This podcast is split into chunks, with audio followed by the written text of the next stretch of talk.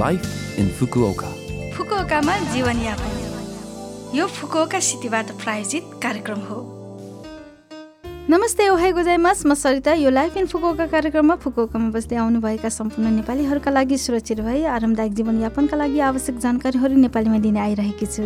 हरेक हप्ताको बिहिबार यो कार्यक्रम बिहान आठ चौनबाट म सरिताको साथ सुन्न सक्नुहुन्छ। छोटो समयको हाम्रो कार्यक्रम सुन्दै गर्नुहोला। फुकुओकामा जीवनयापन। आज मैले किनमोकुसेईको छोटो जानकारी लिएर आएकी छु। सुन्तला रङको हाँगामा फुल्ने सानो फुल किनमोकुसेई अङ्ग्रेजीमा ओस्मन्थस भनिन्छ भने नेपालीमा चाहिँ के भनिन्छ मलाई थाहा भएन। तपाईँहरूलाई थाहा भएमा पक्कै पनि मलाई भन्नुहोला।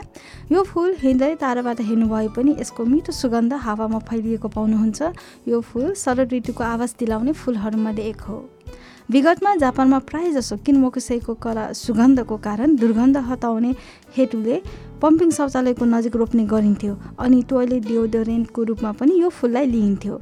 यसकारण परिपक्व पिँढीमा यस फुलप्रति त्यति राम्रो छवि भने छैन। अर्कोतर्फ युवा पिँढी जसलाई यस्तो कुरा याद छैन। उनीहरूले किनमोकुसेई भने मन पराउँछन्। किनमुकुसेईको उत्पत्ति स्थान चिनमा यसलाई खाद्य पदार्थको रूपमा पनि प्रयोग गर्ने गरिन्छ जस्तै सुगर पिक्कल वा लिक्विड बनाएर राख्ने गरिन्छ। त्यस्तै सुन्दरी भनेर चिनिने यो केही पनि किनमुकुसेईबाट बनेको रक्सी पिउने गर्थिन् आजलाई किनमुकुसेईको जानकारी यति नै।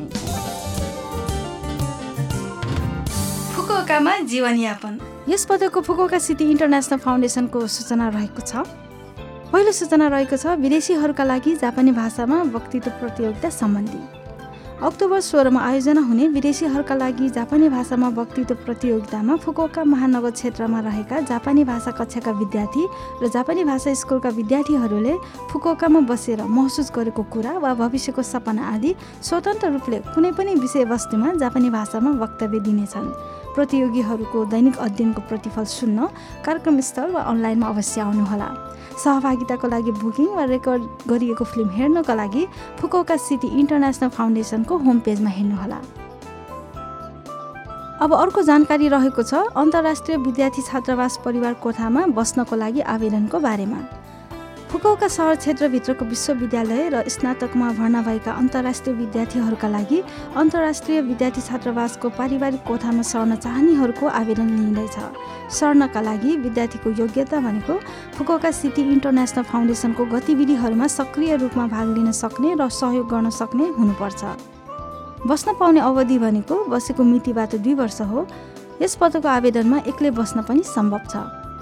आवेदनको निर्देशनहरू आदि अधिक जानकारीको लागि कृपया फुकोका सिटी इन्टरनेसनल फाउन्डेसनको होम पेजमा हेर्न वा email D O R M at F C I F dot O R dot जेपीमा सम्पर्क राख्नुहोला। D O R M at F C I F dot O R dot जेपीमा सम्पर्क राख्नुहोला। अब अन्तिम जानकारी रहेको छ मेल म्यागजिनको बारेमा। Fukuoka city international foundation mail magazine भन्नाले फुकुकाको अन्तर्राष्ट्रिय अन्तर्क्रिया अन्तर्राष्ट्रिय सहयोगको बारेमा हरेक महिना अङ्ग्रेजी र जापानी भाषामा समाचार दिने मेल म्यागजिन हो। वेबसाइटबाट सजिलै यस सेवाको लागि आवेदन दिन सक्ने भएकोले कृपया एफसिआइएफ भनी खोजेर प्रयोग गर्नुहोला। फुकौका सिटी इन्टरनेसनल फाउन्डेसनको सूचना सम्बन्धित विस्तृत जानकारीका लागि फोन नम्बर जेरो नौ दुई दुई छ दुई एक सात नौ नौमा सम्पर्क राख्नुहोला। फेरि एकपटक फोन नम्बर जेरो नौ दुई दुई छ दुई एक सात नौ नौ। सोमबारदेखि शुक्रबार बिहान आठ चौन्नदेखि बेलुका छ बजेसम्म काउन्टर खुला रहनेछ। यो फुकौका सिटी इन्टरनेसनल फाउन्डेसनको सूचना थियो।